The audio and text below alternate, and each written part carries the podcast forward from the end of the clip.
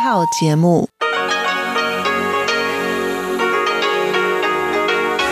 ที่นี่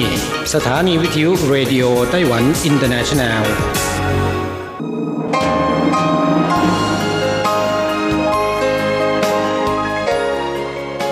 กลับมาฟังขณะนี้ท่านกำลังอยู่กับรายการภาคภาษาไทยเรดิโอไต้หวันอินเตอร์เนชันแนลหรือ RTI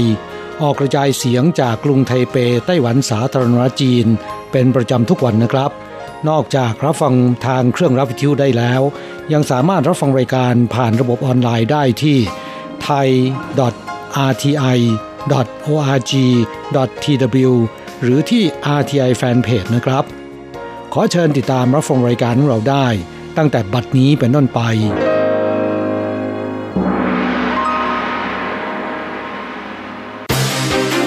ลำดับแรก ขอเชิญติดตามรับฟัง ข่าวประจำวัน สวัสดีค่ะ คุณผู้ฟังที่เคารพ ช่วงของข่าวประจำวันจากรายการเรดิโอไต้หวันอินเตอร์เนชันแนล ประจำวันจันทร์ที่ 22 กุมภาพันธ์ พุทธศักราช 2564 สำหรับข่าวไต้หวันมีดิฉันการจยากริชยาคมเป็นผู้รายงานค่ะ หัวข้อข่าวมีดังนี้ สถานการณ์โควิดทั่วโลกยังไม่คลี่คลาย สบคไต้หวันเล็งขยายเวลามาตรการป้องกันควบคุมโรคช่วงฤดูหนาวต่อไป ปีที่แล้วกองอนามัยกรุงไทเปเอาผิดโฆษณาเกินจริง 806 คดี รวมค่าปรับ 64.8 ล้านเหรียญ แล้งจัดเขื่อนเจิงหวนเหลือน้ำแค่ 15เปอร์เซ็นการประปาเตรียมลดปริมาณการจ่ายน้ำในเจียอี้ไทหนาน ปรับมาตรการพื้นที่อื่น ๆ เข้มขึ้นด้วย เริ่ม 25 กุมภาพันธ์นี้ สั่งปรับแล้วบริษัทจัดหางานบังคับแรงงานต่างชาติรวมผู้ป่วยรายที่ 943 ที่อยู่ในช่วงเฝ้าสังเกตอาการด้วยตนเองออกมาอบรมข้างนอก ระวังช่วงบ่ายความเข้มของก๊าซโอโซนสูงขึ้น ภาคเหนือหวั่นสัญญาณเตือนคุณภาพอากาศสีแดงเป็นอันตราย ต่อไปเป็นรายละเอียดของข่าวค่ะ จากสถานการณ์โรคโควิด -19 ที่แพร่ระบาดทั่วโลกทำให้ตั้งแต่เดือนมกราคม 2564 ศูนย์บัญชาการควบคุมโรคติดต่อไต้หวัน ประกาศห้ามชาวต่างชาติเดินทางเข้าประเทศ และเมื่อปลายเดือนมกราคม ได้ประกาศขยายเวลามาตรการดังกล่าวต่อไปอีกหนึ่งเดือน ล่าสุดเมื่อวันที่ 22 กุมภาพันธ์ศูนย์บัญชาการควบคุมโรคติดต่อไต้หวันประกาศว่า สถานการณ์การแพร่ระบาดของเชื้อโควิด -19 ทั่วโลกยังคงรุนแรง และไต้หวันยังคงมีผู้ติดเชื้อจากต่างประเทศเดินทางเข้าประเทศ ดังนั้นเพื่อเป็นการลดความเสี่ยงที่จะเกิดการระบาดในชุมชน และหลีกเลี่ยงมิให้ระบบการรักษาพยาบาลต้องรับภาระหนัก มาตรการป้องกันควบคุมโรคช่วงฤดูใบไม้ร่วงและฤดูหนาว ระหว่างวันที่ 1 ธันวาคม 2563 ถึง 28 กุมภาพันธ์ 2564 จะปรับเปลี่ยนขยายระยะเวลาต่อไปอีก ขอให้ประชาชนและสถานพยาบาลให้ความร่วมมือปฏิบัติตามดังนี้ 1. มาตรการป้องกันควบคุมโรคระหว่างประเทศ ผู้โดยสารที่เดินทางเข้า หรือได้รับอนุญาตให้แวะเปลี่ยนเครื่อง จะต้องมีใบรับรองตรวจกรดนิวคลีอิกเชื้อโควิด -19 ผลเป็นลบ ก่อนเดินทางตามตารางเที่ยวบินภายใน 3 วัน และก่อนเดินทางได้จัดการเตรียมที่พักสำหรับกักตัวหลังเดินทางเข้าประเทศ เช่น โรงแรมสำหรับกักตัว หรือที่พักสำหรับกักตัวห้องละหนึ่งคน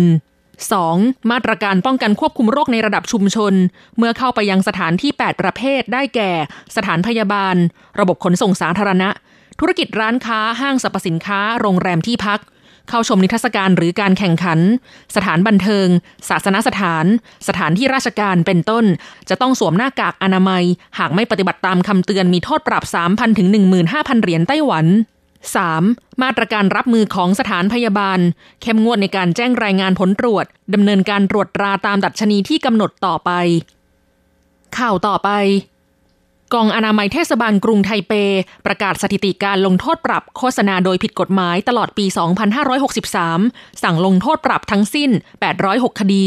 รวมค่าปรับเป็นเงินทั้งสิ้น 64 ล้าน8แสนเหรียญไต้หวัน ทั้งหมดล้วนเป็นความผิดฐานโฆษณาเกินจริง โดยบริษัท 3 อันดับแรกที่ถูกลงโทษปรับมากที่สุด อันดับหนึ่งบริษัทโซซีซึ่งจำหน่ายผลิตภัณฑ์อาหารเพื่อสุขภาพ ถูกลงโทษปรับรวมประมาณ1ล้าน7 6 0 0 0 0เหรียญไต้หวันอันดับ 2 บริษัทตีไม่เชลเลียสิงเซียว ซึ่งจำหน่ายเสื้อผ้าเครื่องแต่งกายและวัสดุทางการแพทย์ ถูกลงโทษปรับรวมประมาณ1ล้าน7 6 0 0 0 0 เหรียญไต้หวัน และอันดับ 3 บริษัทจิ้นเอิน ซึ่งจำหน่ายเครื่องสำอาง ถูกลงโทษปรับรวมประมาณ1ล้าน2แสน4หมื่นเหรียญไต้หวัน ในจำนวนนี้บริษัทโซสี่ครองแชมป์ถูกลงโทษปรับมากที่สุดติดต่อกัน 2 ปีแล้วกองอนามัยเทศบาลกรุงไทเประบุว่า หากพบการกระทำผิดซ้ำจำนวนเงินค่าปรับก็จะเพิ่มขึ้นเป็นเท่าตัวทวีคูณ อย่างไรก็ตามเมื่อผู้สื่อข่าวโทรศัพท์ขอสัมภาษณ์บริษัทโซซีทางบริษัทบอกว่าเดี๋ยวค่อยติดต่อกลับไป แต่จนถึงขณะนี้บริษัทโซซียังไม่ติดต่อผู้สื่อข่าวกลับมา ขณะที่บริษัทตีไม่เชอร์เล่ยสิงเซียวไม่รับโทรศัพท์ และบริษัทจิ้นเอินปฏิเสธที่จะให้สัมภาษณ์ต่อผู้สื่อข่าว โฆษณาเกินจริงที่ถูกลงโทษปรับไปแล้ว เช่น โฆษณาว่าโปรไบโอติกสามารถสร้างฟิล์มป้องกันในลำไส้ได้ และเผาผลาญแคลอรี่ส่วนเกินได้ หรือโฆษณาว่าผ้าคลุมไหล่สามารถช่วยลดคอเลสเตอรอลได้ ป้องกันการเกิดโรคหลอดเลือดสมอง และช่วยป้องกันหัวใจเป็นต้นทำให้บริษัทที่จำหน่ายสินค้า ซึ่งออกอากาศทางโทรทัศน์ ถูกลงโทษปรับสำหรับเนื้อหาโฆษณาที่เกินจริง ข่าวต่อไปเขื่อนจังหวนมีปริมาณน้ำที่กักเก็บในเขื่อนเหลือเพียง 15เปอร์เซ็นต์ เมื่อวันที่ 22 กุมภาพันธ์ การประปาไต้หวันระบุว่า ปัจจุบันเข้าสู่ช่วงหน้าแล้ง เป็นช่วงเวลาที่ยากลำบากที่สุด ศูนย์รับมือสถานการณ์ภัยพิบัติ จึงต้องเพิ่มมาตรการประหยัดน้ำมากขึ้นอีกระดับ โดยประกาศให้พื้นที่นอกเหนือจากเมืองซินจู เหมียวลี่และไถจง ที่บังคับใช้มาตรการลดปริมาณการจ่ายน้ำประปา สัญญาณเตือนสีส้มไปแล้วนั้น ตั้งแต่วันที่ 25 กุมภาพันธ์เป็นต้นไป พื้นที่เมืองเจียอี้และไถหนาน จะปรับเปลี่ยนระดับมาตรการลดแรงดันน้ำประปา สัญญาณเตือนสีเหลือง ยกระดับเพิ่มขึ้นเป็นมาตรการลดปริมาณการจ่ายน้ำประปา สัญญาณเตือนสีส้ม ส่วนพื้นที่เมืองจังหว้าหยินหลิน ไถหนานและเกาสง จากสถานะน้ำประปาสัญญาณสีเขียว จะปรับเปลี่ยนเป็นมาตรการลดแรงดันน้ำประปาสัญญาณเตือนสีเหลือง นอกจากนี้เมืองซินจู เหมียวลี่และไถจง ซึ่งบังคับใช้มาตรการลดปริมาณการจ่ายน้ำประปา อัตราการประหยัดน้ำของผู้ใช้งานในภาคอุตสาหกรรม จะเพิ่มจาก 7%เป็น 11%ขณะที่พื้นที่เมืองจาอี้และไถหนาน เป้าหมายของอัตราการประหยัดน้ำของผู้ใช้งานในภาคอุตสาหกรรมอยู่ที่ 7%และส่วนที่ไม่ใช่ภาคอุตสาหกรรมอัตราอยู่ที่ 10%ขอย้ำเตือนกับประชาชนให้ร่วมด้วยช่วยกันประหยัดทรัพยากรน้ำข่าวต่อไป จากกรณีที่บริษัทนายหน้าจัดหางานแห่งหนึ่งในนครไถหนานบังคับให้แรงงานต่างชาติ 5 คน ที่อยู่ในระหว่างมาตรการเฝ้าสังเกตอาการด้วยตนเองในที่พัก ออกมาเข้ารับการฝึกอบรมแรงงาน โดยหนึ่งในนั้นเป็นแรงงานที่ตรวจเชื้อโควิด -19 ผลเป็นบวก หรือผู้ป่วยรายที่ 943 เมื่อวันที่ 22 กุมภาพันธ์เทศบาลนครไถหนานระบุว่ากรณีผู้ป่วยดังกล่าว มีเส้นทางการเดินทางที่ไม่ซับซ้อน ดังนั้นประชาชนจึงไม่ต้องหวั่นวิตก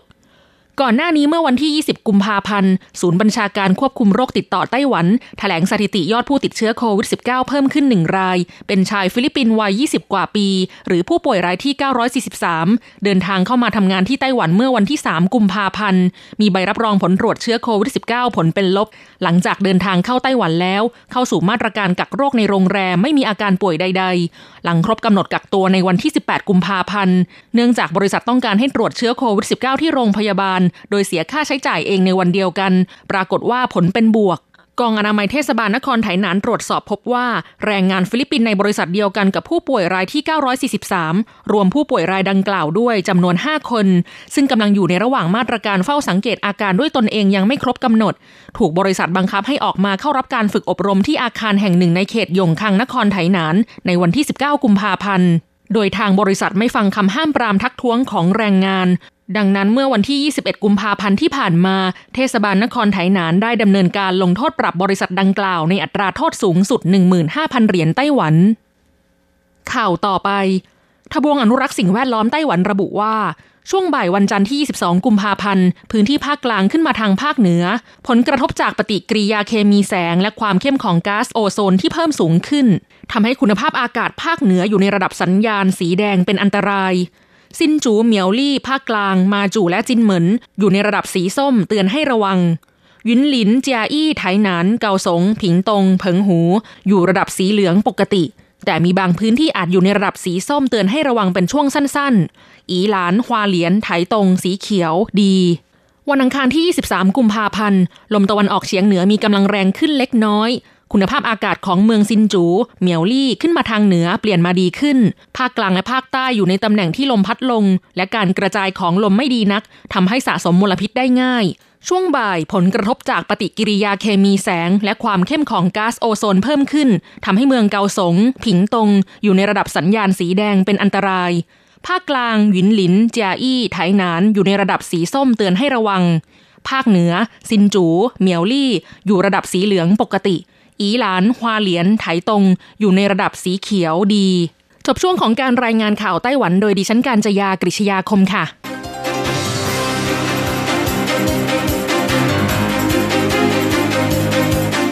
คุณผู้ฟังครับ ต่อไปเป็นข่าวต่างประเทศและข่าวประเทศไทย รายงานโดยผมแสงชัย กิตติภูมิวงหัวข้อข่าวที่สำคัญมีดังนี้ ผู้เสียชีวิตจากโควิด -19 สะสมทั่วโลก 2.46 ล้านคน เฉพาะในสหรัฐเกือบ 500,000คน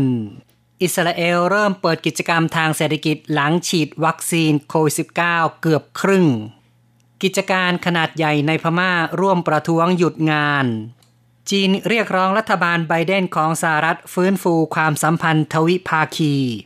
การระบาดโควิด -19 ที่แม่สอดของไทยเริ่มคลี่คลาย ต่อไปเป็นรายละเอียดของข่าวครับ สถิติมหาวิทยาลัยจอห์นฮอปกินสิ้นสุด 7 นาฬิกาของวันที่ 22 ตามเวลาในไต้หวัน ทั่วโลกมีผู้เสียชีวิตสะสมจากโควิด -19 2.46 ล้านคน ติดเชื้อสะสม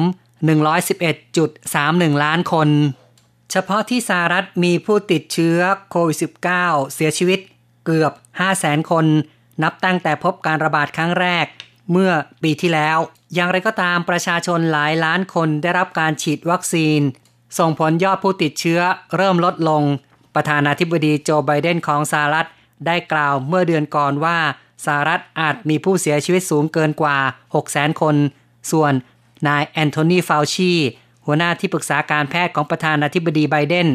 ได้กล่าวว่าจำนวนผู้เสียชีวิตจากโควิด -19 ในสหรัฐเป็นสิ่งที่น่ากลัว และทำสถิติสูงเป็นประวัติการณ์ ไม่เคยมีชาวอเมริกันเสียชีวิตมากเท่านี้มาก่อน ในรอบกว่าร้อยปี อัตราผู้เสียชีวิตเพิ่มขึ้นอย่างรวดเร็วเป็น 400,000 คน ภายในเวลาเดือนกว่าเท่านั้น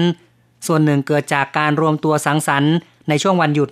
ในด้านการฉีดวัคซีนนั้น ศูนย์ควบคุมและป้องกันโรคของสหรัฐ หรือ CDC ได้เปิดเผยว่าชาวอเมริกัน 61 ล้านคนได้รับการฉีดวัคซีนโควิด -19 โดสแรกแล้ว และอีกราว 18 ล้านคน ได้รับการฉีดวัคซีนครบทั้ง 2 โดส ที่อิสราเอลเริ่มมีการเปิดกิจกรรมทางเศรษฐกิจตั้งแต่วันที่ 21 กุมภาพันธ์ เนื่องจากมีการฉีดวัคซีนโควิด -19 ให้แก่ประชาชนเกือบครึ่งหนึ่ง ร้านค้าเริ่มเปิดบริการอีกครั้ง สถานที่พักผ่อนอาทิ โรงแรม โรงยิม โรงละครเปิดให้บริการเฉพาะผู้ฉีดวัคซีน ครบ 2 โดส ผ่านมาไม่ต่ำกว่า 1 สัปดาห์ หรือผู้มีภูมิต้านทานหลังจากหายป่วยโควิด -19 แต่ยังคงบังคับให้สวมหน้ากากอนามัย และรักษาระยะห่างทางสังคม ห้ามการเต้นรำในงานเลี้ยงจำกัดจำนวนคนเข้าศาสนสถาน ให้เหลือครึ่งหนึ่งของปกติ เปิดให้นักเรียนประถมและมัธยมปลาย ในเมืองที่ควบคุมการติดเชื้อได้แล้ว กลับเข้าเรียน ส่วนนักเรียนมัธยมจะกลับไปเรียนได้ภายในเดือนหน้า หลังจากเรียนออนไลน์ผ่านมาเกือบหนึ่งปีข่าวต่อไปยังคงเกี่ยวกับโควิด -19 ที่ญี่ปุ่นเตรียมทดลองยารักษาที่ถูกระงับไป บริษัทฟูจิฟิล์ม Holdings Corp ของญี่ปุ่นกำลังพิจารณา ฟื้นฟูการทดลองทางคลินิก การนำยาต้านไวรัสอาวิแกนรักษาผู้ป่วยโควิด -19 หลังถูกรัฐบาลระงับการอนุมัติเมื่อปลายปีก่อน ปัจจุบันญี่ปุ่นมีการอนุมัติยาสองขนานในการรักษาโควิด -19 คือเรมเดซิเวียร์ และเด็กซาเมทาโซน ปัจจุบันสถาบันการแพทย์ใช้ยาอาวิแกนกับผู้ป่วยที่สมัครใจ ใช้เพื่อกรณีศึกษา ในเชิงสังเกตเท่านั้น ที่ผ่านมานั้นบริษัทในเครือฟูจิฟิล์มขออนุมัติการใช้อาวิแกนรักษาผู้ป่วยโควิด -19 ในเดือนตุลาคมปีก่อน แต่คณะกรรมการกระทรวงสาธารณสุข มีคำชี้ขาดในเดือนธันวาคม ยากที่จะหาข้อสรุปจากการทดลองทางคลินิกว่ามีประสิทธิภาพ แต่คำชี้ขาดดังกล่าวไม่ได้ระบุว่า ยาไร้ประสิทธิภาพโดยสิ้นเชิง บริษัทยังไม่ตัดสินใจเรื่องเวลาวิธีการและกลุ่มผู้ป่วยเป้าหมาย ที่จะใช้ในการทดลอง แต่หวังว่ายาดังกล่าวนี้จะได้รับการอนุมัติเพื่อเพิ่มทางเลือกในการรักษาโควิด -19 ต่อไปติดตามสถานการณ์ในพม่า กิจการขนาดใหญ่ร่วมการประท้วง หยุดงาน ต่อต้าน รัฐบาลทหาร แม้ทางการเตือนว่าอาจทำให้เกิดการประทะเสียชีวิต แต่ฝูงชนนับพันไม่หวั่นเกรง ยังคงรวมตัวกันประท้วง รัฐบาลทหารได้ส่งกำลังทหารลงพื้นที่มากขึ้น แม้จะมีการสัญญาจัดการเลือกตั้งครั้งใหม่ แต่ไม่สามารถยุติการประท้วงให้สงบลงได้ กลุ่มผู้ประท้วงเรียกร้องรัฐบาลทหารสละอำนาจ และปล่อยตัวองซานซูจี ผู้นำประเทศที่มาจากการเลือกตั้ง ในด้านท่าทีของสหรัฐนั้นแอนโทนีบิงเครนรัฐมนตรีกระทรวงการต่างประเทศ ได้ประกาศหลังเกิดเหตุประท้วง และเสียชีวิตในเมียนมาบริงเคนทวีตในวันอาทิตย์ตามเวลาในสหรัฐระบุสหรัฐจะเดินหน้าดำเนินการเฉียบขาด กับผู้ใช้ความรุนแรงอย่างผิดกฎหมายกับประชาชน ที่ผ่านมานั้นตำรวจเมียนมาใช้กระสุนจริงและแก๊สน้ำตา สลายการชุมนุมในเมืองมันเดเล เมืองใหญ่อันดับสองเมื่อวันเสาร์มีผู้เสียชีวิตสองคน และบาดเจ็บหลายสิบคน EU เตรียมคว่ำบาตรต่อเมียนมาเช่นกัน รัฐมนตรี 27 ชาติสมาชิก EU จะพบกันที่กรุงบาเซลของเบลเยียม ในวันที่ 22 และจะประชุมทางไกลกับแอนโทนีบริงเคนรัฐมนตรีต่างประเทศของสหรัฐ EU จะเพิ่มการคว่ำบาตรกองทัพเมียนมาอย่างเจาะจง จากการที่กองทัพเมียนมาก่อรัฐประหารเมื่อต้นเดือนที่ผ่านมา จนถึงขั้นเพิ่มการกวาดล้างผู้ประท้วงอย่างรุนแรง จนมีผู้เสียชีวิต เข้าต่อไปครับ จีนเรียกร้องให้รัฐบาลของโจไบเดนกลับมาทำงานร่วมกับจีน เปิดการเจรจาระหว่างกันฟื้นฟูความสัมพันธ์ทวิภาคี หวังอี้มนตรีแห่งรัฐ และรัฐมนตรีกระทรวงต่างประเทศของจีนได้เปิดเผยว่า อดีตประธานาธิบดีโดนัลด์ทรัมป์ใช้นโยบายกดขี่และควบคุมจีน จนเกิดความเสียหายอย่างหนัก เขาเรียกร้องให้สหรัฐ ยกเลิกการเก็บภาษีสินค้าจีน รวมถึงละทิ้งนโยบายกดขี่ธุรกิจภาคเทคโนโลยี อย่างไร้เหตุผล จีนพร้อมที่จะเจรจาอย่างเปิดเผย กับฝ่ายสหรัฐ เพื่อหาทางแก้ไขปัญหาต่างๆ ต่อไปติดตามข่าวจากประเทศไทยครับ สถานการณ์โรคโควิด -19 แนวชายแดนอำเภอแม่สอดจังหวัดตาก คลี่คลายดีขึ้นอย่างต่อเนื่อง หลังอำเภอแม่สอดไม่พบผู้ป่วยหลายวัน ในช่วงเช้าวันที่ 22 กุมภาพันธ์ โรงเรียน และศูนย์พัฒนาเด็กเล็ก ในเขตเทศบาลนครแม่สอด 11 แห่ง เริ่มเปิดทำการสอนเป็นวันแรก หลังหยุดไปเกือบ 2 เดือนทั้งนี้ที่แม่สอดเหลือผู้ติดเชื้อรักษาตัว ในโรงพยาบาลเพียง 50 คน ทั้งหมดมีอาการป่วยเพียงเล็กน้อย ทางการไม่ไว้วางใจและมีการลงพื้นที่ตรวจเชิงรุกรณรงค์ให้ทั้งชาวไทย และชาวต่างด้าวดำเนินมาตรการป้องกันตนเองอย่างต่อเนื่องข่าวต่อไปครับ นักท่องเที่ยวจากยุโรปหลายประเทศ กลุ่มแรก 59 คน เดินทางถึงท่าอากาศยานภูเก็ต ก่อนเข้ากักตัวที่ villa quarantine โรงแรมศรีพันวา เป็นเวลา 14 วัน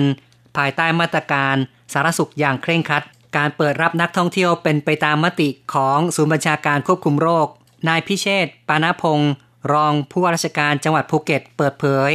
จากการติดตามกระบวนการทำงาน ในการรับนักท่องเที่ยว ถือเป็นกลุ่มนำร่องกลุ่มแรก เข้าพัก ทุกอย่างเป็นไปตามขั้นตอน ไม่พบอุปสรรค โดยจะมีการประเมินทุกระยะ จนครบกำหนดการกักตัว 14 วัน หากสำเร็จด้วยดี จะเป็นต้นแบบให้ที่อื่นๆดำเนินการต่อไป ซึ่งจะช่วยเหลือธุรกิจท่องเที่ยวฟื้นกลับมาได้ในระดับหนึ่ง อีกข่าวหนึ่งครับ แม่น้ำโขงอยู่ในภาวะวิกฤตที่จังหวัดนครพนม ลดระดับอย่างต่อเนื่อง สถานการณ์แม่น้ำโขงจังหวัดนครพนม ตั้งแต่ช่วงพฤศจิกายน ปี 2563 จนถึงขณะนี้มีระดับน้ำเฉลี่ยต่ำสุดประมาณ 1 เมตร ถือว่าต่ำสุดในรอบ 10 ปีทำให้พื้นที่น้ำโขงบางจุด เกิดหาดทรายเป็นพื้นที่กว้าง ระยะทางหลายกิโลเมตร นอกจากนี้ส่งผลกระทบแม่น้ำโขงนิ่ง ไม่ไหลเชี่ยว เกิดการตกตะกอนกลายเป็นสีฟ้าครามคล้ายทะเล แม้จะสวยงามตื่นตาตื่นใจต่อนักท่องเที่ยว ในทางตรงกันข้ามเป็นสัญญาณอันตราย บ่งชี้ผลกระทบการสร้างเขื่อนกั้นน้ำโขงของประเทศเพื่อนบ้านทำให้ระบบนิเวศเริ่มพัง ระดับน้ำไม่ไหลเวียนตามธรรมชาติ ส่งผลให้ลำน้ำสายหลักลำน้ำอูนลำน้ำสงคราม ลำน้ำก่ำมีปริมาณน้ำน้อย กระทบต่ออาชีพการประมง ชาวบ้านจับปลาได้น้อย กระทบต่อการขยายพันธุ์ของปลาในแม่น้ำโขง เนื่องจากไม่สามารถขึ้นไปวางไข่ได้ตามฤดูกาลคุณผู้ฟังครับต่อไปเป็นรายงานอัตราแลกเงิน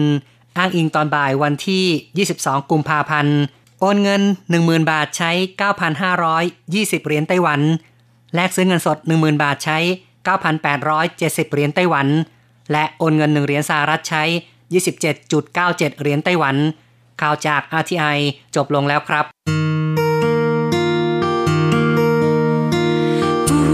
限的爱向全世界传开，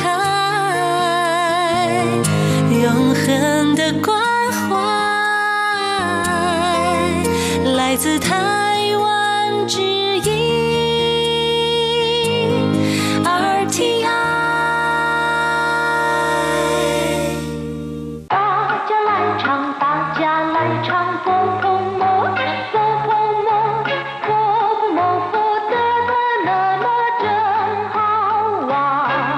ครับผู้ฟังพบกันในวันนี้เราจะมาเรียนบทเรียนที่ 3 ของแบบเรียนชั้นต้น ไปที่ไหน บทเรียนที่ 3 ไปที่ไหน อันดับแรกเรามาฟังคุณครูอ่านบทเรียนในจังหวะปกติ และจังหวะช้าๆอย่างละหนึ่งรอบก่อนนะครับ 第三课，到哪儿去？一，课文，他到哪儿去？他到火车站去。您也到火车站去吗？不是， 我是从火车站来的。他到哪儿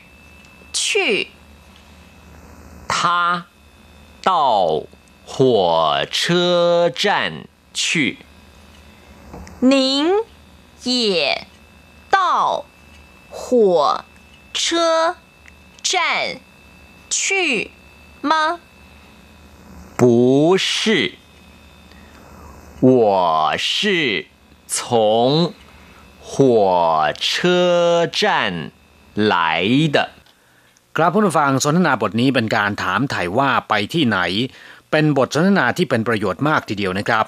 สำหรับท่านที่ต้องการเดินทางจะไปที่ไหนสักแห่งหนึ่ง แต่ไม่รู้ที่อยู่ และก็ไม่สามารถถามคนอื่นได้นะครับ เรามาอธิบายความหมายของสนทนาบทนี้กันก่อน第三课到哪儿去 บทที่สามไปไหนท่าเต้าหนาชีเขาไปไหน หรือจะพูดอีกแบบหนึ่งนะครับคือท่าชีหนาหรือท่าชีหนาหลีก็ได้เหมือนกันนะครับ ซึ่งก็มีความหมายอย่างเดียวกันหมายความว่าเขาไปที่ไหนนะครับ他到火車站去 เขาไปสถานีรถไฟ 火車站 ก็คือสถานีรถไฟคำว่า 火車 ก็คือรถไฟ ส่วนสถานีรถประจำทางต้องบอกว่ากงเชอจันกงเชอจันอย่างเช่นว่า他到公车站去เข้าไปที่สถานีรถประจำทาง หรือสถานีรถเมล์หรือป้ายรถเมล์นะครับ您也到火车站去吗คุณก็ไปสถานีรถไฟด้วยหรือ也到ก็คือไปด้วย不是我是从火车站来的ไม่ใช่ ผมมาจากสถานีรถไฟ ครับเมื่อรู้ความหมายของสนทนาบทนี้ไปแล้ว ต่อไปเราจะไปเรียนรู้คำศัพท์ใหม่ๆ ในบทเรียนบทนี้ ขอให้ทุกคนพลิกแบบเรียนไปที่หน้าที่ 16 นะครับ แล้วฟังคุณครูอ่านคำศัพท์หนึ่งรอบ 二、生字与生词。一、到、到去。去二、哪儿？哪儿？ 火车站火车站ครับต่อไปมาอธิบายคำศัพท์และวลีใหม่ๆในบทเรียนนี้นะครับ เต้า แปลว่า ถึง เช่นว่า เต้าละ่ะ ถึงแล้ว เต้าตา ไปถึง หายเหมยเต้า ยังมาไม่ถึง และคำว่า เต้าเมื่อผสมกับคำศัพท์อื่นๆ ก็จะได้ความหมายที่แตกต่างกันออกไปนะครับ อย่างเช่นว่า เป้าเต้า แปลว่า รายงานตัว ชือเต้า มาสาย เพื่อนผู้ฟังจะต้องระมัดระวังนะครับ อักษรจีนที่ออกเสียงอย่างเดียวกันมีมากมายหลายตัวด้วยกัน แต่ละตัวแม้นว่าจะอ่านออกเสียงอย่างเดียวกัน แต่ว่าวิธีเขียนตลอดจนความหมายนะครับ จะไม่เหมือนกันชี่แปลว่าไป ตรงข้ามกับคำว่าไหล ที่แปลว่ามาชี่หนาแปลว่าไปที่ไหน ไปไหน มีความหมายเช่นเดียวกับคำว่าชี่หนาหลี่ชี่เต้าล่ะ ไปถึงแล้วชี่学校 ไปโรงเรียนชี่ช่างกงชี่ช่างปันแปลว่าไปทำงานไปเข้างานนะครับชี่สู้เช่อไปหอพักชี่หวาน ไปเที่ยวไปเล่น นอกจากแปลว่าไปแล้วนะครับคำว่าชี่ตัวนี้ก็ยังมีความหมายในทำนองผ่านไปแล้วด้วย อย่างเช่นว่าชี่เหนียน แปลว่าปีที่แล้ว เหนียนก็คือปีชี่เหนียนก็คือปีที่แล้วชี่ชูแปลว่าลบออกหรือว่าตัดออก หนาก็แปลว่าที่ไหนคำคำนี้เป็นภาษาพูดนะครับ ซึ่งมีความหมายอย่างเดียวกับคำว่าหนาหลี่ชี่หนาก็คือไปที่ไหนใจหนาก็คืออยู่ที่ไหนคำว่าหนามีความหมายตรงกันข้ามกับคำว่า เจออย่างเช่นว่าไหลเจอหมายถึงมาที่นี่ใจเจอแปลว่าอยู่ที่นี่หัวเชอจันแปลว่าสถานีรถไฟหัวเชอก็แปลว่ารถไฟ จั่นแปลว่าป้อม ด่านหรือว่าสถานีนะครับหัวเชอจั่นก็คือสถานีรถไฟ อย่างเช่นว่าไทเปหัวเชอจั่นสถานีรถไฟไทเปเกาสงหัวเชอจันสถานีรถไฟเกาสงนอกจากสถานีรถไฟแล้วศัพท์อื่นๆนะครับ ที่ท่านควรจะรู้ไว้ก็คือกงเชอจันสถานีรถประจำทาง หรือป้ายรถเมย์ก็ได้นะครับคำว่ากงหมายถึงของหลวงของสาธารณะ กงเชอก็คือรถประจำทางหรือรถเมย์นะครับ ส่วนสถานที่โดยสารยานพาหนะอื่นๆ อย่างเช่นว่า เครื่องบินจะไม่เรียกว่าจั่นนะครับ แต่จะเป็นช่างอย่างเช่นว่าเฟจีช่างหรือเรียกย่อว่าจีช่างเฟจีก็คือเครื่องบินช่างเป็นลานจอดเครื่องบินนะครับ หรือสถานที่กว้างขวาง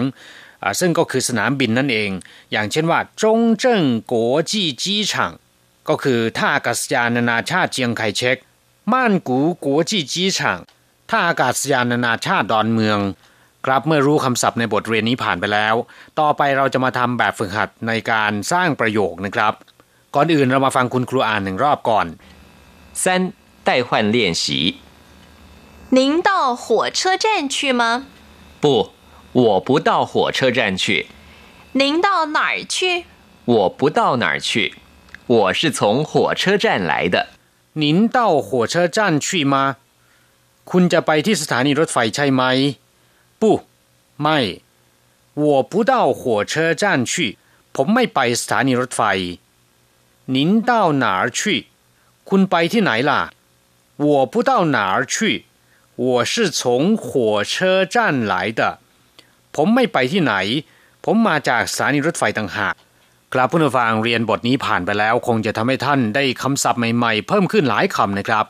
ภาษาจีนนั้นขอเพียงท่านเรียนไปแล้วเนี่ยนำไปหัดใช้ หัดพูดบ่อยๆ ไม่นานก็จะจำได้ขึ้นใจ และก็ขอแนะนำว่า ในขณะที่ท่านอ่านควรจะเขียนไปด้วยนะครับ อย่างเช่นว่าอ่านหนึ่งคำก็เขียนหนึ่งรอบทำอย่างนี้ตลอดนะครับ ก็จะช่วยให้ท่านจำได้แม่นยำจำได้ขึ้นใจ และก็ช่วยให้เขียนตัวอักษรจีนได้ไปในตัวด้วย ช่วงสุดท้ายเรามาทบทวนสนทนาบทนี้อีกครั้งหนึ่ง ฟังคุณครูอ่าน ขณะเดียวกันก็ขอให้อ่านตามด้วย 他到哪儿去？他到火车站去。您也到火车站去吗？不是，我是从火车站来的。他到哪儿去？他到火车站去。您 也到火车站去吗？不是，我是从火车站来的。 กราบผู้ฟังสำหรับท่านที่คิดว่าการเรียนภาษาจีนนั้น เป็นเรื่องที่ยากนะครับ แล้วก็ไม่สามารถจะจำคำที่ถูกต้องได้นะครับ ก็ขอแนะนำว่าท่านควรจะใช้เครื่องรับวิทยุเทป บันทึกรายการของเราเอาไว้นะครับ แล้วก็นำไปเปิดฟังหลาย ๆ ครั้ง จนจำขึ้นใจ จากนั้นนำไปหัดพูดนะครับ รับรองได้ว่าไม่นานท่านก็จะสามารถพูดภาษาจีนได้ เราจะกลับมาพบกันใหม่ในบทเรียนถัดไป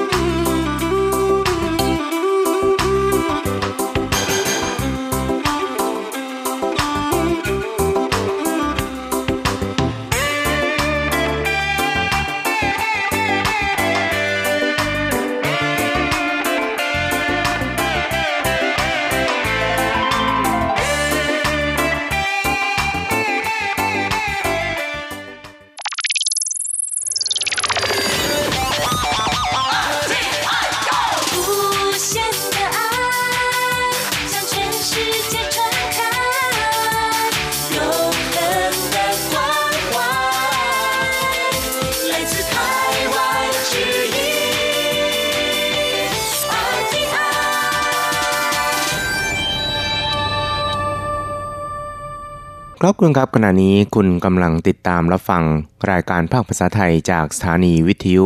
RTI ซึ่งส่งกระจายเสียงจากกรุงไทเป ประเทศสาธารณรัฐจีนอยู่นะครับและต่อไปนั้นก็ขอเชิญคุณผู้ฟังติดตามรับฟังรายการกระแสประชาธิปไตย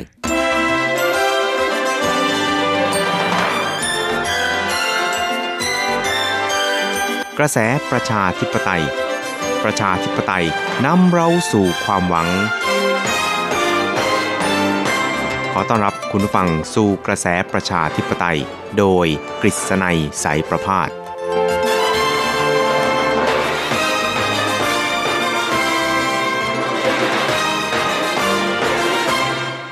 สวัสดีครับคุณผู้ฟังที่รักและเคารพทุกท่านครับผมกฤษณัยสารพาดก็กลับมาพบกับคุณผู้ฟังอีกครั้งหนึ่งครับ ในช่วงเวลาของกระแสประชาธิปไตยนะครับ ซึ่งก็จะพบกับคุณผู้ฟังเป็นประจำทุกสัปดาห์ครับ ในค่ำวันจันทร์แล้วก็เช้าวันอังคาร 3 ครั้งด้วยกันนะครับ ก็จะนำเอาเรื่องราวความเคลื่อนไหวที่น่าสนใจทางด้านการเมืองในไต้หวันในช่วงที่ผ่านมา มาเล่าสู่ให้กับคุณผู้ฟังได้รับฟังกันครับ ครับสำหรับในวันนี้นะครับเราก็จะนำเรื่องราวที่เกี่ยวข้องกับ การแก้ไขรัฐธรรมนูญของไต้หวันสาธารณจีนมาเล่าสู่กันฟังนะครับ ซึ่งคุณผู้ฟังที่ติดตามรับฟังรายการภาคข่าวของ RTI ของเราเป็นประจำนะครับ ก็คงจะทราบข่าวคราว การแก้ไขรัฐธรรมนูญของไต้หวันในคราวนี้เป็นอย่างดีนะครับ เพราะว่าในสมัยประชุมนี้ของสภานิแห่งชาตินะครับ ซึ่งก็จะเปิดสมัยประชุมเนี่ยในราว ปลายเดือนกุมภาพันธ์นี้นะครับก็คือในช่วงประมาณปลายสัปดาห์นี้นะครับ ซึ่งก็จะเป็นการเปิดสมัยประชุมแล้วก็ยตินะครับหรือว่าวาระสำคัญนั้นก็คือการแก้ไขรัฐธรรมนูญนั่นเองนะครับ ซึ่งคุณผู้ฟังก็คงอาจจะยังคงมีข้อสงสัยว่าเอ๊ะไต้หวันเนี่ยแก้รัฐธรรมนูญเนี่ยมากันกี่ครั้งแล้ว หรือว่าเป็นยังไงบ้างนะครับครับ ก็ต้องขอเรียนให้ทราบว่าครับรัฐธรรมนูญของไต้หวันสาธารณจีนนั้นก็ใช้มากันตั้งแต่ ที่สาธารณจีนนั้นยังอยู่บนพื้นแผ่นดินใหญ่นะครับ ก็มีมาตั้งแต่ในปี 1946 นะครับ ซึ่งตอนนั้นเนี่ยก็เป็นช่วงของหลังสงครามโลกนะครับ แล้วก็ยังอยู่ในช่วงของการทำสงครามต่อต้านญี่ปุ่นในเมืองจีนอยู่นะครับ ซึ่งก็มีการประกาศใช้ รัฐธรรมนูญของสาธารณจีนนะครับแล้วก็หลังจากนั้นเนี่ยก็มีการปรับปรุงแก้ไขกันมาเป็นระยะระยะนะครับ แต่ว่าไม่เคยมีการฉีกรัฐธรรมนูญนะครับ ก็เพียงแต่มีการแก้ไขให้สอดคล้องและก็เหมาะสมนะครับ ซึ่งในส่วนที่เกี่ยวข้องกับไต้หวันสาธารณจีนนั้น ก็อาจจะได้กล่าวได้ว่าเป็นการแก้ไข เป็นรายมาตราหรือว่าเป็นเฉพาะบางมาตราเท่านั้นเองนะครับ เพื่อให้สอดคล้องกับสถานการณ์ที่แปรเปลี่ยนไปนะครับครับแล้วก็หลังจากที่ไต้หวันเนี่ยได้มีการแก้ไขรัฐธรรมนูญคราวสุดท้าย เมื่อประมาณ 15-16 ปีที่แล้วก็คือปี 2005นี่นะครับ ก็ไม่ได้มีการแก้ไขกันเลยนะครับ พอมาคราวนี้เนี่ยก็จะมีการแก้ไขแบบชนิดว่ายกกระบี่นะครับ เพราะว่ามีประเด็นในการแก้ไขเนี่ยถึง 40 กว่าประเด็นนะครับ แต่ว่าอย่างไรก็ตามเนี่ยนะครับหลายประเด็นเนี่ยก็ยังคงมีความเห็นไม่ค่อยจะลงรอยกันเท่าไหร่นักนะครับ เพราะว่าตามรัฐธรรมนูญของสาธารณจีนแล้วนี่นะครับการแก้ไขรัฐธรรมนูญนั้นก็ไม่ใช่เป็นเรื่องง่ายนะครับ เพราะว่าจะต้องมีความเข้าใจตรงกันเนี่ยนะครับในระดับค่อนข้างสูงพอสมควรนะครับ เพราะว่า ในการแก้ไขรัฐธรรมนูญของไต้หวันนั้นก็จะมีทั้งหมด 5 ขั้นตอนด้วยกันนะครับ ขั้นตอนแรกนั้นก็คือสสนี่นะครับก็สามารถที่จะรวบรวมรายชื่อสมาชิกนี่นะครับหนึ่งใน 4 มาร่วมกันเสนอยติในการแก้ไขรัฐธรรมนูญหลังจากนั้นเนี่ยก็จะมีการพิจารณาตามระเบียบวาระของสภานะครับก็คือ 3 วาระนะครับ ซึ่งในทั้ง 3 วาระเนี่ยก็จะต้องมีสสเข้าร่วมการประชุมเนี่ยนะครับอย่างน้อย 3 ใน 4 แล้วก็ในที่ประชุมนั้นจะต้องเห็นชอบด้วยอย่างน้อย 3 ใน 4 เหมือนกันนะครับ และหลังจากที่เห็นชอบแล้วเนี่ยนะครับก็จะมีการเสนอร่างแก้ไขรัฐธรรมนูญเนี่ยนะครับให้กับทางกกตหรือว่าทางคณะกรรมการการเลือกตั้งของไต้หวันนะครับในการประกาศที่จะจัดการลงประชามตินะครับก็คือการออกเสียงประชามติรับ รองรัฐธรรมนูญที่มีการแก้ไขนะครับ ซึ่งก็จะต้องมีการประกาศอย่างน้อย 6 เดือนนะครับ ก็เพื่อให้ประชาชนนั้นมีความเข้าใจต่อการแก้ไขรัฐธรรมนูญอย่างถ่องแท้นะครับ และก็จะต้องมีการจัดการลงประชามติ ซึ่งถ้าว่าจะให้มีการผ่านการรับรองเนี่ยนะครับ ก็จะต้องมีจำนวนผู้ที่ให้การรับรองเนี่ยนะครับ อย่างน้อยกึ่งหนึ่งของจำนวนผู้ มีสิทธิ์ออกเสียงเลือกตั้งนะครับ ซึ่งก็หมายความว่าถ้าว่าผู้มีสิทธิ์ออกเสียงเลือกตั้ง 1 ล้านคนนะครับ แต่ว่ามาใช้สิทธิ์เพียง 6 0แสนคนเนี่ยนะครับ ถ้าว่าจะให้รัฐธรรมนูญผ่านการรับรองเนี่ยก็จะต้องมีผู้เห็นด้วยเนี่ยนะครับถึง 5 0 0แสนคน เพราะฉะนั้นเนี่ยการคิดว่ามีจำนวนครึ่งหนึ่งนี่นะครับ ไม่ได้คิดจากจำนวนผู้ที่มาใช้สิทธิ์นะครับ แต่ว่าคิดจากจำนวนผู้มีสิทธิ์ทั้งหมดนะครับ เพราะฉะนั้นเนี่ยก็อาจจะเรียกได้ว่า มีเพดานในการแก้ไขรัฐธรรมนูญเนี่ยนะครับค่อนข้างสูงมากทีเดียวนะครับครับแล้วก็การแก้ไขรัฐธรรมนูญเนี่ยนะครับก็เรียกได้ว่ามีการเสนอทั้งในส่วนของพรรครัฐบาลแล้วก็พรรคฝ่ายค้านด้วยนะครับพรรครัฐบาลก็คือพรรค DPP นี่นะครับก็ มีการเสนอในหลายส่วนเหมือนกันนะครับ แต่ว่าที่มีความเข้าใจร่วมกันค่อนข้างจะสูงมากทีเดียวนะครับ นั่นก็คือการลดอายุของสิทธิพลเมือง สิทธิพลเมืองในที่นี้นะครับก็หมายถึงสิทธิในการออกเสียงเลือกตั้ง สิทธิในการเป็นผู้ที่บรรลุนิติภาวะอะไรทำนองนี้นะครับ จากเดิมเนี่ยทางรัฐธรรมนูญไต้หวันนะครับ ก็ระบุให้จะต้องมีอายุครบ 20 ปีบริบูรณ์นะครับ แต่ว่าคราวนี้จะลดลงเหลือ 18 ปีบริบูรณ์นะครับ ซึ่งก็เรียกได้ว่า ทั้งสองฝ่ายนั้นมีความเข้าใจร่วมกันพอสมควรเลยทีเดียวนะครับ นอกจากนี้ก็ยังมีประเด็นเกี่ยวกับการยุบสภาตรวจสอบ แล้วก็การยุบสภาสอบคัดเลือกนะครับ ซึ่งปัจจุบันไต้หวันนี่นะครับก็ปกครองในระบอบ 5 สภานะครับ อย่างที่เคยเรียนให้คุณผู้ฟังได้ทราบกันไปแล้วนะครับ 5 สภานี้ประกอบไปด้วยอะไรครับ ก็ สองสภาที่จะมีการยุบนะครับดังกล่าวในถ้าว่าผ่านการแก้ไขรัฐธรรมนูญนะครับแล้วก็ยังมีสภาบริหาร ซึ่งก็คือคณะรัฐมนตรีนั่นเองนะครับและอีกสภาหนึ่งนั้นก็คือ สภานิติบัญญัติแห่งชาตินะครับก็คือเอเป็นผู้ออกกฎหมายอะไรต่างๆ เหล่านี้นะครับ และอีกสภาหนึ่งนั้นก็คือสภาตุลาการนะครับ ทั้งนี้นี่นะครับสสของทั้งพรรครัฐบาลและพรรคฝ่ายค้านนี่นะครับ ต่างก็ ยึดมั่นนะครับในระบอบประชาธิปไตยครับ แต่ว่าในส่วนของพรรคฝ่ายค้านก็คือพรรคกรมตังเนี่ยก็ยังคงยึดแนวทางคำสอนของลัฐทธิไตรประชาของท่านดรสุญญเซนนะครับผู้ก่อตั้งสาธารณจีน ที่เป็นผู้คิดค้นนะครับออกแบบโครงสร้างการปกครองของสาธารณจีน ให้แบ่งออกเป็น 5 สภานะครับ ก็อย่างที่เรียนให้ทราบครับ แต่ว่าพรรค DPP นั้นก็ต้องการให้ไต้หวันเนี่ยนะครับก้าวไป ในเอ่อเป็นในลักษณะสากลนะครับก็คือเป็นการแบ่งอำนาจ 3 ฝ่ายนะครับก็คือฝ่ายบริหาร ฝ่ายตุลาการ แล้วก็ฝ่ายนิติบัญญัตินะครับ เพราะฉะนั้นก็เลยมีการเสนอให้มีการยุบ2สภา แล้วก็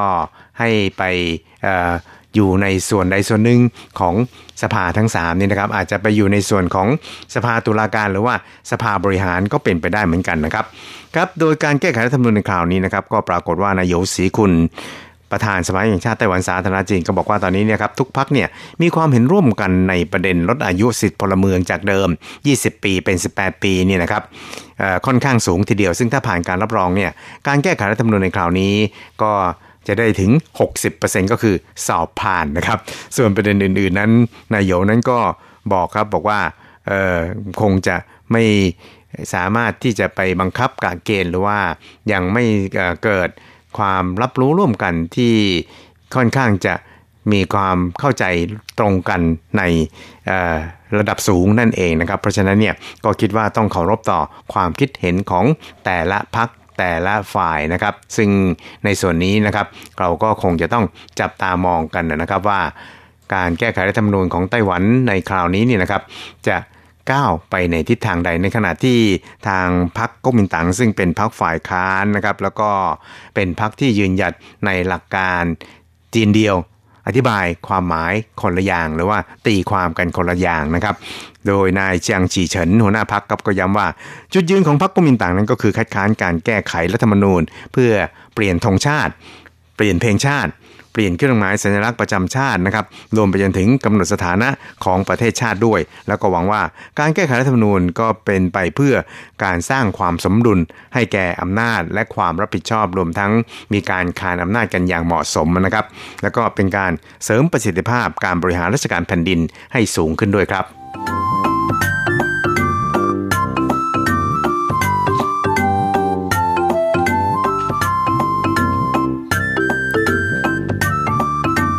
ครับสำหรับในส่วนของพรรครัฐบาลนะครับ ก็มีการแสดงท่าทีในเรื่องนี้ออกมาเหมือนกันนะครับ เพราะว่าก็ต้องมีจุดยืนของตัวเอง แต่ว่าอย่างไรก็ตามเนี่ยนะครับพรรค DPP นั้นก็ถือได้ว่าเปิดกว้างในหลายประเด็นนะครับ โดยนายหลินสีเย่าเลขาธิการพรรค DPP ก็บอกว่า ประเด็นที่เกี่ยวข้องกับการแก้ไขรัฐธรรมนูญนะครับก็จะมีกลไกการทำความเข้าใจ ในการกำหนดนโยบายร่วมกันของฝ่ายรัฐบาลทั้ง 4 ฝ่ายนะครับซึ่งก็ประกอบไปด้วยทำเนียบประธานาธิบดีสภาบริหารนะครับพักแล้วก็วิปพักในสภา นอกจากนี้พักก็จะมีการจัดตั้งทีมวอรูมในเรื่องนี้ เพื่อเป็นนกลไกในการทำความเข้าใจกับบรรดาองค์กรเอกชนต่างๆ ที่เกี่ยวข้องครับ ซึ่งทุกฝ่ายนั้นก็จะต้องร่วมมือกันอย่างเต็มที่ จึงจะสามารถประสบความสำเร็จ ในเรื่องนี้ได้ครับ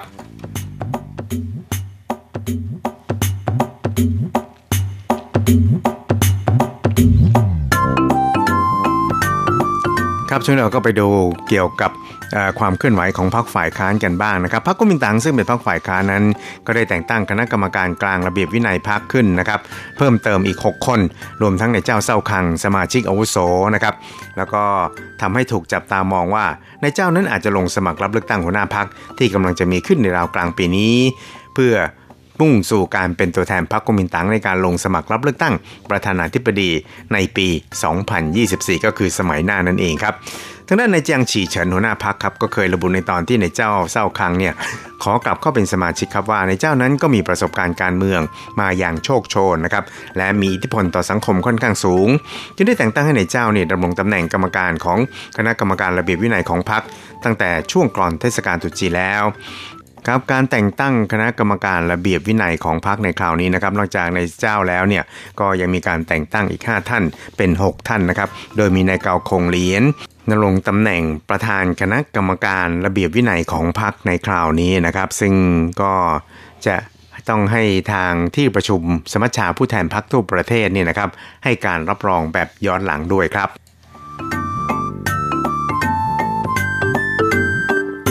อีกเรื่องหนึงครับเราไปติดตามเกี่ยวกับการจัดการซ้อมรบต้านการก่อกวนน่านฟ้าไต้หวันจากจีนครับ โดยกองทัพจีนนะครับก็ส่งเครื่องบินทหารเข้ามาก่อกวนเขตแสดงตน หรือ ADIZ เนี่ยนะครับทางฝั่งตะวันตกเฉียงใต้ของไต้หวันเนี่ยอยู่เป็นประจำนะครับแล้วก็ถี่มากยิ่งขึ้น เพราะฉะนั้นเนี่ยก็เลยเป็นการสร้างแรงกดดันให้แก่ การปกป้องน่านฟ้าของไต้หวัน ในส่วนของกองทัพไต้หวันนั้น จึงได้มีแผนการซ้อมรบนะครับในบริเวณดังกล่าวขึ้นในวันนี้ก็คือวันที่ 22 กุมภาพันธ์นะครับแล้วก็เป็นการฝึกซ้อมตามปกติครับ เป็นการฝึกซ้อมทหารจริง แต่ไม่ใช้กระสุนจริงครับ ก็เพื่อที่จะเสริมสมรรถนะในการรับมือกับสถานการณ์ที่แปรเปลี่ยนไปทางอากาศครับ ครับการฝึกซ้อมดังกล่าวนะครับก็จะฝึกซ้อมในระดับความสูง 5,000 ถึง 13,000 ฟุต จึงขอให้อากาศยานและก็เรือทุกชนิดนะครับหลีกเลี่ยงการเข้าใกล้บริเวณการฝึกซ้อมดังกล่าว เพื่อความปลอดภัยครับ แล้วก็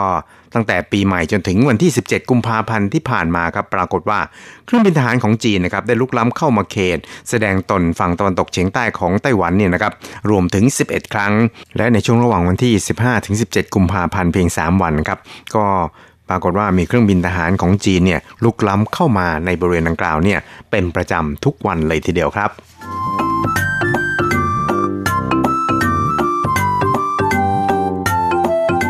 ครับคุณครับเวลาของกระแสประชาธิปไตยในวันนี้ก็หมดลงแต่เพียงเท่านี้ครับ เราจะกลับมาพบกันใหม่ในสัปดาห์หน้า สวัสดีครับ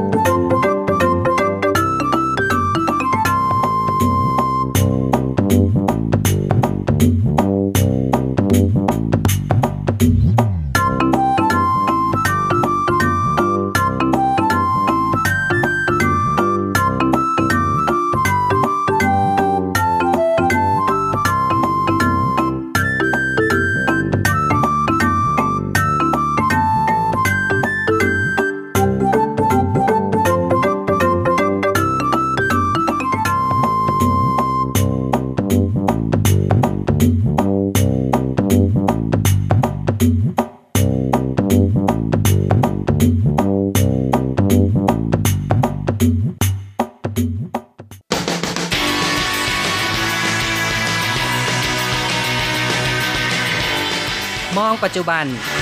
โลกปัจจุบัน เปลี่ยนแปลงตลอดเวลา ทุกอย่างไม่หยุดอยู่กับที่ ย้อนอดีต ย้อนดูเรื่องราว วัฒนธรรม ความคิด ความเป็นอยู่ของผู้คนในอดีต มองปัจจุบัน ย้อนอดีตดำเนินรายการโดย แสงชัย กิตติภูมิวงศ์รจรัสยนต์สุวรรณ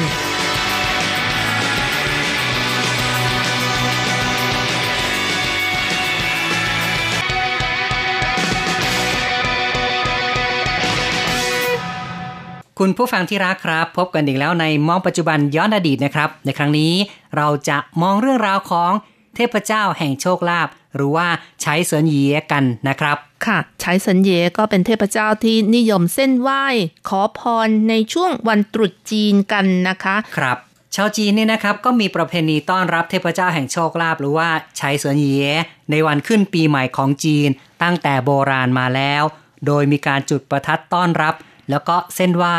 ด้วยผลไม้มงคลต่างๆ ซึ่งเชื่อว่าเทพเจ้าโชคลาภจะเสด็จลงมาจากสวรรค์ค่ะ โดยจะเส้นไหว้กันตั้งแต่ชูอีของวันปีใหม่เลยนะคะ ก็คือวันที่ 1 เดือน 1 ตามปฏิทินจีนจนถึงชูอูค่ะชูอูก็เป็นวันที่ 5 ของปีใหม่จีนนะครับ ซึ่งเชื่อว่าเทพเจ้าแห่งโชคลาภลงมาแล้วก็จะประทานโชคลาภให้กับมวลมนุษย์ในโลก ให้อยู่เย็นเป็นสุข มีสุขภาพแข็งแรง กิจการงานราบรื่น มีเงินทองมากมายแก่ผู้ที่ทำความดีด้วยนะคะ ครับ เทพเจ้าแห่งโชคลาภนั้นก็เล่ากันว่ามีอยู่หลายองค์ด้วยกันสำหรับในไต้หวันตามวัดจีนหรือว่าศาลเจ้า ล้วนเต็มไปด้วยศรัทธา สาธุชนที่ไปขอพร เทพเจ้าแห่งโชคลาภขค่ะอให้มีโชคลาภประสบโชคดี มีเงินมีทองไม่ขาดสายทั้งปี ซึ่งก็เป็นที่สังเกตว่า เอ๊ะทำไมคนจีนนี้ชอบไปศาลเจ้าหรือว่าไปวัดในช่วงวันตรุษจีนก็อย่างนี้เองนะคะ ที่ไปขอพรเทพเจ้าแห่งโชคลาภนั่นเองค่ะ ครับ มีการยกตัวอย่างนะครับ ก็อย่างเช่นที่เฉิงหวางเมี่ยวหรือว่าศาลเจ้าพ่อหลักเมืองของ เมืองจาอี้เมื่อสองปีก่อนโน้นก็มีการจัดโปรแกรมพิเศษ ให้มีการจุดโคมไฟ ต่อศาลเทพเจ้าแห่งโชคลาภโดยจัดในช่วงตรุษจีนนะครับ แล้วก็มีการตั้งชื่อโคมไฟนี้ว่า 一路發發發 五路財神 โอ้โหภาษาจีนหมดเลย ครับก็คงต้องแปลล่ะ 一路發發發 นั้นก็มาจากตัวเลขจีน 16888 นะครับ อ่านว่า 一路發發發 มีเสียงพ้องกับคำว่า 一路發發發 ที่แปลว่า มีโชคลาภไปตลอดทาง ในคำภาษาจีนนะครับค่ะส่วนอูลู่ไฉเซินเนี่ย ก็เป็นชื่อของเทพเจ้าโชคลาภก็คือเทพอูลู่นะครับ ค่ะ เทพอูลู่ก็มีทั้งหมด 5 องค์ด้วยกัน ก็คือมาจากทิศ ของทั้ง 4 แล้วก็ตรงกลางด้วยก็คือ ทิศเหนือทิศใต้ทิศตะวันออกทิศตะวันตกแล้วก็จากจุดศูนย์กลางด้วยก็หมายความว่าโชคลาภมาตลอดทั่วทุกสารทิศนั่นเองครับค่ะทุกทิศทุกทางเลยนะครับ ซึ่งเฉิงหวังเมี่ยว หรือว่าศาลเจ้าพ่อหลักเมืองของเมืองเจียอี้นั้นก็มีข้อจำกัดในการจุดโคมไฟก็คือ จุดได้ แค่ปีหนึ่งหกดวงเองนะคะ โคมไฟแต่ละดวงก็ราคาอีลูฟาฟาฟานะคะ ก็คือ 16888 นะครับ คือเขาก็ตั้งจำนวนราคาเอาไว้ว่า 16,888 เป็นการถือเคล็ดให้คล้องจองกับคำที่เป็นมงคลเสียงที่เป็นมงคลนะครับ คือ 16888 เนี่ย ออกเสียงภาษาจีนคืออีลิ่วปาปาปานะครับ ก็คล้องกับ คำภาษาจีนที่คืออีลู่ฟาฟาฟานะครับ คือคล้องกับคำที่บอกว่า มีโชคลาภไปตลอดทางค่ะ ปรากฏว่ามีโปรแกรมอย่างนี้นะคะ ก็มีผู้ศรัทธาจองเต็มจำนวนติดต่อกันถึง 3 ปีเลย แล้วก็จองต่อไปถึงปีพุทธศักราช 2568 เหลือแค่โคมไฟดวงเดียวที่ยังไม่มีคนเป็นเจ้าภาพนะคะ ครับ จองข้ามปีนะครับ ถึง 3 ปีล่วงหน้าเลย เพราะฉะนั้นเนี่ยใครอยากจะอีลู่ฟาฟาฟา อยากจะโชคดีตลอดทาง ร่ำรวยตลอดทางเนี่ยก็ยังมีอีกหนึ่งดวงนะครับสำหรับปี 2568 ที่ยังเหลืออยู่ยังไม่มีเจ้าภาพนะคค่ะรับ ก็คืออีก 4 ปีข้างหน้านั่นเองนะคะโอ้โหครับอื้อหือเรียกว่าศรัทธาอืมมากจริง ๆ เลยนะครับ ค่ะสำหรับเฉิงหวางเมี่ยวเมืองจาอี้นะคะ ก็ถือเป็นโบราณสถานประจำเมืองแล้วค่ะ เดิมก็มีการกำหนดให้วันที่ 3 และวันที่ 4 ตามปฏิทินจีนก็คือ ชูซันชูซื่อนะคะจัดกิจกรรมแจกเงินขวัญถุงหรือว่าเฉียนหมู่นะคะ แต่ว่าปีนี้เนื่องจากมีการระบาดของโควิด -19 ระลอกใหม่ ก็เลยงดกิจกรรมนี้ค่ะ ครับ นายเคอหยงเลอร์นะครับ ซึ่งเป็นประธานกรรมการของ เฉิงขวางเมี่ยวที่เมืองจาอี้ก็บอกว่า เงินขวัญถุงปีฉลูทองมีจำนวน 3,000 ชิ้น แล้วก็ในเวลาไม่ถึง 10 โมงเช้าของวันที่ 1 หรือว่าวันชูอีนะครับ ก็คือวันที่ 1 ของปีใหม่จีนเนี่ย ก็แจกหมดซะแล้ว นอกจากนี้นะคะก็ยังมีโคมไฟกวางหมิงสไตล์ดั้งเดิมนะคะ แล้วก็มีโคมไฟไทซุยโคมไฟหวนชางตี้จีนนะคะ รวมทั้งโคมไฟเทพเจ้าแห่งโชคลาภหรือว่าใช้สัญญานะคะล้วนได้รับการตอบรับจากศรัทธาสาธุชนจองเป็นเจ้าของอย่างล้นหลามเลยค่ะ ครับ นอกจากนี้ก็ยังมีการจัดโคมไฟจุดหน้าศาลเจ้าที่เรียกว่าจีนยี่หมันถังนะครับ ถ้าจะแปลก็ต้องบอกว่ามีทองมีหยกเต็มทั้งห้องนะครับ โดย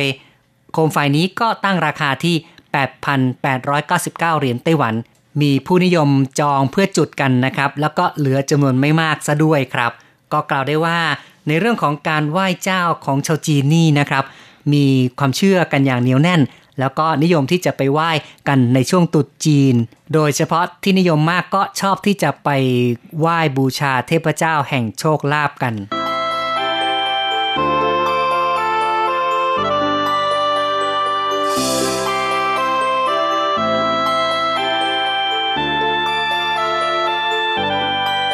คุณผู้ฟังครับ หลังจากที่เรามองเรื่องราวปัจจุบันเกี่ยวกับเทพเจ้าโชคลาภกันแล้ว ต่อไปเราก็มาย้อนฟังเรื่องราวอดีตกันบ้างนะครับ ค่ะเทพเจ้าแห่งโชคลาภหรือว่าฉายสินเย ในสายตาของชาวจีน ถือว่าเป็นเทพที่เกิดขึ้นมาทีหลังทำไมจึงเป็นเช่นนั้นนะคะ เนื่องจากว่าในสมัยก่อนนั้น ชาวจีนก็มีอาชีพทำการเกษตร ปลูกข้าวทำไร่ไถนา ในเรื่องของการขอทรัพย์สมบัติจากเทพเจ้าก็ไม่ค่อยนิยมกันนะคะ ส่วนใหญ่ก็มักจะขอให้เทพ คุ้มครองให้พืชพันธุ์ธัญญาพืชต่างๆ อุดมสมบูรณ์ ชีวิตมีความสุข นั่นเองค่ะ ครับสังคมสมัยแรกยุคแรกนั้นเป็นสังคมเกษตรกรรม เพราะฉะนั้นประชาชนทั่วไปก็จะขอพร ให้พืชพันธุ์ธัญญาหาร อุดมสมบูรณ์นะครับ ในเรื่องของการขอให้การค้าเจริญรุ่งเรือง มีเงินทองไหลมาเทมาจึงน้อยนะคะ ส่วนใหญ่ในเรื่องโชคลาภความมั่งคั่งก็จะยกให้เป็นหน้าที่ของเทพทั่วไปที่ไม่เฉพาะเจาะจงนั่นเองค่ะ ครับ ก็เป็นความเชื่อเนาะของชาวจีนในยุคก่อนนู้น แล้วก็จนถึงยุคของราชวงศ์ซ่ง หรือก่อนหน้านั้นเล็กน้อยเนี่ย ในช่วงตรุษจีนก็จะมีประเพณีการเชิญม้า แห่งโชคลาภและม้าแห่งทรัพย์สมบัติ ด้วยการวาดภาพเทพใดเทพหนึ่ง เป็นตัวแทนไว้บนกระดาษ ในสมัยก่อนคนที่รับราชการจะให้ความสำคัญกับม้า แล้วก็ตำแหน่งลาบยศทางราชการ จึงมีการบูชาเทพแห่งโชคลาภและต่อมาชาวจีนก็ค่อยๆ ให้ความสำคัญกับโชคลาภมากขึ้น ดังนั้นเทพแห่งโชคลาภก็คือม้าโชคลาภม้าแห่งทรัพย์สมบัตินะครับ ในยุคแรกนั้น จนต่อมาในยุคราชวงศ์หมิงชาวจีนได้มอบตำแหน่งเทพเจ้าแห่งโชคลาภเป็นหน้าที่ของเทพใดเทพหนึ่งขึ้นมาโดยเฉพาะ ซึ่งที่นิยมมากที่สุดก็คือเป็นหน้าที่ของเทพเจ้ากงหมิง แล้วก็ยังมีเทพกวนอูนะคะ แล้วก็ปีกันเป็นต้นค่ะ เพราะฉะนั้นในครั้งนี้เราก็ อยากจะขอแนะนำเทพเจ้าแห่งโชคลาภเจ้ากงหมิงกันสัหน่อยนะคะ เพราะว่าเป็นที่นิยมกันมากที่สุดค่ะ คือมีคนไหว้กันเยอะนะครับสำหรับเทพเจ้าเจ้ากงหมิงนี้ก็ยังมีชื่ออื่นอีกนะคะ ก็คือเจ้ากงหยวนซุยค่ะ สาเหตุที่ได้ชื่อนี้ก็เนื่องจากว่าเป็นเทพที่มีฤทธิ์ที่คอยปกปักรักษามนุษย์ตามความเชื่อของลัทธิเต่านะคะ ครับ ซึ่งก็เล่ากันว่าท่านนั้นเคยไปบำเพ็ญเพียรที่ภูเขาจงหนานซัน ซึ่งปัจจุบันนั้นก็อยู่ที่เมืองซีอันในจีนแผ่นดินใหญ่ ขณะที่บำเพ็ญเพียรนั้นได้ติดตาม เทพเทียนซื่อจางเต้าหลิง ซึ่งทำหน้าที่ดูแล ในการเคี่ยวยาอายุวัฒนะ จึงได้ตำแหน่งจอมพลหรือภาษาจีนเรียกว่าเหวียนซุยนะครับ เนื่องจากว่าเทพเจ้ากงหมิงนั้น ขี่เสือดำเป็นพาหนะ จึงมีชื่ออีกชื่อหนึ่งว่าขุนพลเสือดำมีหน้าที่ในการปราบปีศาจมือหนึ่งนั้นจะถือแส้เงิน อีกมือหนึ่งก็จะถือเหวียนเป่าหรือว่าเงินก้อนค่ะ เพราะฉะนั้นนะคะ ชาวจีนที่ทำการค้าก็เลยชอบเส้นไหว้ เพราะว่าในมือของท่านนี้ถือเงินก้อนนั่นใช่เองค่ะครับ เชื่อว่าจะนำโชคลาภมาให้ทำให้ในเวลาต่อมาชาวจีนทั่วไปก็นับถือเทพเจ้าแห่งโชคลาภนี้เช่นกันนะคะ ครับ และในวันเกิดของเทพองค์นี้คือเทพเจ้ากงเหวียนเนี่ยตรงกับวันที่ 2 เดือนหนึ่งของปีใหม่จีนนะครับ ซึ่งก็เรียกกันว่าวันชูเออร์นั่นเอง ดังนั้นในเช้ามืดของวันนี้ขณะที่ฟ้ายังไม่สางเนี่ยแต่ละบ้านแต่ละเรือนก็จะจุดประทัดสนั่นเพื่อต้อนรับเทพเจ้าแห่งโชคลาภองค์นี้กันค่ะ แต่เนื่องจากว่าเพื่อความสะดวกนะคะ บางคนก็เริ่มไหว้ตั้งแต่วันที่หนึ่งเดือนหนึ่งตามปฏิทินจีนก็คือชูอี จนถึงชูอู หรือว่าวันที่ 5 ตามปฏิทินจีนนั่นเองค่ะ อย่างไรก็ตามค่ะในยุคของราชวงศ์หมิงนะคะ เนื่องจากว่าคนเริ่มทำการค้ามากขึ้นก็เลย นิยมเส้นไหว้เทพอีกองค์หนึ่งก็คือเทพกวนอู หรือว่ากวนกงนั่นเองค่ะ ซึ่งเป็นเทพแห่งความยุติธรรม ประทานความสมัครสมานสามัคคี และคิดว่าช่วยปกปักคุ้มครองคนที่ทำการค้าด้วย ครับ เพราะฉะนั้นเทพกวนกงหรือว่ากวนอูนั้นก็เลยกลายเป็นเทพเจ้าแห่งโชคลาภอีกองค์หนึ่งด้วย ค่ะ ว่าไปแล้วนะคะ ความเชื่อแห่งเทพ โชคลาภนั้น หรือว่าไฉสันเยก็ยังแบ่งเป็นฝ่ายบุญฝ่ายบูด้วยนะคะสำหรับเทพเจ้ากงหมิง และเทพกวนอูก็ถือว่าเป็นเทพเจ้าฝ่ายบูนะคะ ก็คือเทพสงครามนั่นเองค่ะ ส่วนอีกองค์หนึ่งที่ชาวจีนนิยมนับถือก็เป็น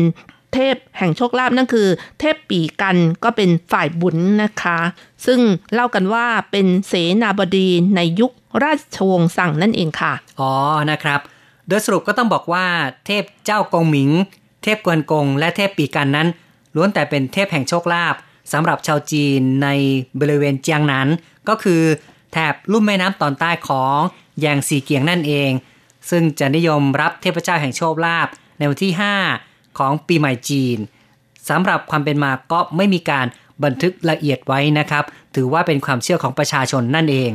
ค่ะ เนื่องจากว่าประเทศจีนนั้นมีพื้นที่ใหญ่นะคะ แต่ละพื้นที่แต่ละแห่งก็มีความเชื่อที่แตกต่างกันไปบ้างค่ะครับอย่างที่เล่ากันแล้วนะคะว่าวันเวลาอาจจะไม่ตรงกันมีการเส้นไหว้ตั้งแต่วันที่ 1 จนถึงวันที่ 5 เดือนหนึ่งตามปฏิทินจีน ซึ่งก็แล้วแต่ความสะดวกนั่นเองค่ะ คนที่ทำธุรกิจการค้าส่วนใหญ่นั้นก็จะหยุดงานกันในช่วงตรุษจีน หลังวันศุกร์ดิบก็หยุดงานยาว เปิดร้านค้าอีกครั้งก็ประมาณ วันที่ 5 ของปีใหม่จีน ก็เอาเลิกเอาชัยกันนะครับ ถือว่าวันนี้เป็นวันต้อนรับเทพเจ้าแห่งโชคลาภกันเมื่อถึงยุคของราชวงศ์หมิงนะคะ เนื่องจากว่ามีนักธุรกิจจากเอเชียตะวันตกทำการค้ากับจีน ซึ่งพ่อค้าส่วนใหญ่ก็เป็นชาวอิสลามนะคะ ก็คือนับถือศาสนาอิสลาม และหลังจากที่เข้าไปทำการค้ากับจีนแล้วก็มีการเล่ากันว่า เจ้ากงเหยนก็เป็นเทพแห่งโชคลาภที่ชาวอิสลามนับถืออีกด้วยเช่นกันค่ะ เพราะฉะนั้นนะครับในเวลาต่อมาการเส้นไหว้เทพเจ้าโชคลาภก็จะไม่ใช้เนื้อหมูมาเส้นไหว้ ถ้าจะใช้เนื้อก็จะใช้เนื้อวัวในการเส้นไหว้ แต่โดยทั่วไปแล้วก็มักจะใช้ของเจในการเส้นไหว้ ได้แก่ผลไม้ของหวานลูกกวาด ขนมฟู แล้วก็จะมีกระดาษเงินกระดาษทอง น้ำชาที่มีรสหวาน 3 แก้วด้วย แล้วก็มีธัญพืชและยังต้องจุดเทียนด้วยค่ะเพื่อส่องสว่างให้แก่เทพเจ้าโชคลาภเดินทางมายังโลกมนุษย์ครับ นอกจากนี้นะคะยังมีความเชื่อว่าของที่นำมาเส้นไหว้นั้นต้องเป็นของที่มีรสหวานนะคะ เพราะว่าเทพเจ้าแห่งโชคลาภนั้นชอบของหวานค่ะ ถ้าเป็นสิ่งของที่นำมาไหว้นี้จะหลีกเลี่ยงรสเค็มรสเปรี้ยวรสขม แล้วก็รสฝาดด้วยนะคะ ครับก็เป็นวิธีการเส้นไหว้เทพเจ้าโชคลาภที่เรานำมาเล่าสู่กันฟังในวันนี้เอาละครับ รายการมองปัจจุบันย้อนอดีต เห็นทีต้องขอยุติลงก่อน อย่าลืมกลับมาพบกันใหม่ในครั้งต่อไป สวัสดีครับ สวัสดีค่ะ